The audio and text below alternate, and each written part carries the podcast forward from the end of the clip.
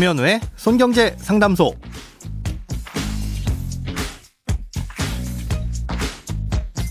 새는 돈 맞고 숨은 돈 찾아드립니다. 손경제 상담소 김현우입니다. 저축, 보험, 대출, 연금, 투자까지 돈에 관련된 고민이라면 무엇이든 맡겨주세요. 자, 오직 당신만을 위한 맞춤 상담. 네, 오늘도 사연 들어보시겠습니다.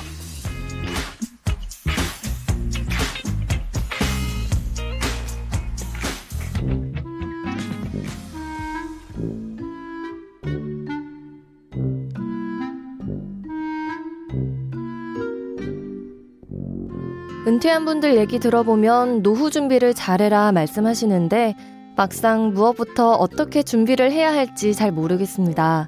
연금보험은 별로 안 좋다고 하고, 누구는 우량주를 조금씩 사모으는 게 좋다고 하고, 사람마다 말도 다르고, 근데 물어보면 다들 특별한 건 없는 것 같습니다.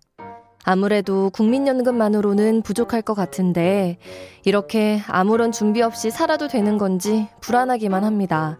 노후 준비, 뭘 어떻게 해야 될까요? 사실은 우리가 지금 하고 있는 모든 저축이나 투자가 노후 준비의 일부분이라고 보시면 됩니다.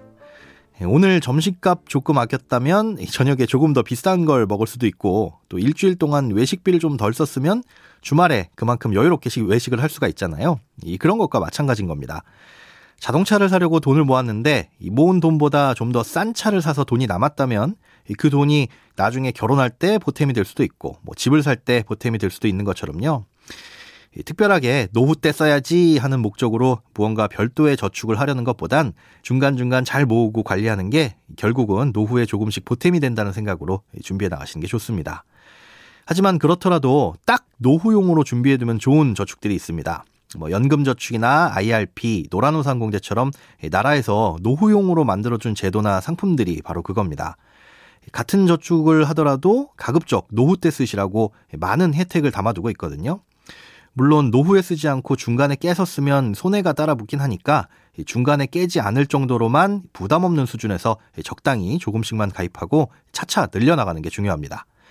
일반적인 사회초년생이라면 뭐 월 5만 원 정도로 시작해서 매년 3만 원에서 5만 원 정도씩 늘려가면 무난하다고 보입니다. 그리고 보다 구체적으로 노후 준비를 한다면 나이대별로 크게 두 개의 구간을 나눠서 준비하시는 게 좋습니다.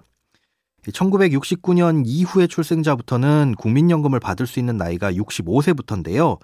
일반적인 회사의 정년 퇴직 시기보다는 좀 늦은 시점입니다. 60세에 퇴직을 한다고 보면 뭐 5년 정도는 소득 공백이 생기겠죠. 게다가 요즘에는 60세보다 더 일찍 회사를 나오는 경우도 많고요. 그래서 일단 첫 번째로 준비할 가장 중요한 구간이 퇴직은 했지만 소비는 크게 줄어들지 않는 55세에서 65세, 뭐 길게는 70세까지의 시기입니다. 이때 활용하기에도 좋은 게 연금저축이나 IRP인데요. 여기에서 준비되는 돈들로 생활비를 물론 100% 충당할 수는 없습니다. 부족한 부분은 앞서 말씀드린 대로 다양한 방법으로 모아 나가신다고 생각하시면 되는 겁니다. 그 다음으로 준비할 구간은 국민연금이 나오기 시작하는 65세 이후 구간입니다. 이때부턴 연금저축이나 IRP에 모아둔 돈은 아마 다 썼을 거고요. 그 외에 모아놓은 여유자금도 아마 많이 줄어들었을 겁니다. 예, 그러면서 주소득원은 국민연금으로 바뀌게 되는데요. 대부분 이때 소득이 더 줄어들긴 하지만 뭐 자녀들도 이 시기엔 독립했을 가능성이 높기 때문에 지출도 그만큼 크게 줄어듭니다. 또 나이가 들수록 기본적인 생활비도 꽤 많이 줄어들고요. 예, 의료비처럼 생각지 못한 목돈이 나갈 수는 있지만 예, 그런 예기치 못한 상황은 보험으로 충당할 수밖에 없다고 봐야 됩니다. 이 구간에서 생활비가 지속적으로 크게 부족하다고 판단이 된다면 가능한 경우 국민연금을 미리 좀 더 준비를 하거나 아니면 그때 가서 주택연금을 활용한다거나 하는 식으로 대안을 찾는 게 큰 의미에서 노후 준비인 겁니다. 크고 작은 돈 걱정 혼자 끙끙 앓지 마시고요. imbc.com 손경제상담소 홈페이지에 사연 남겨주세요.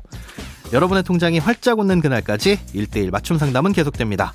돈 모으는 습관 송경제 상담소 내일도 새는 돈 맞고 숨은 돈 찾아드릴게요.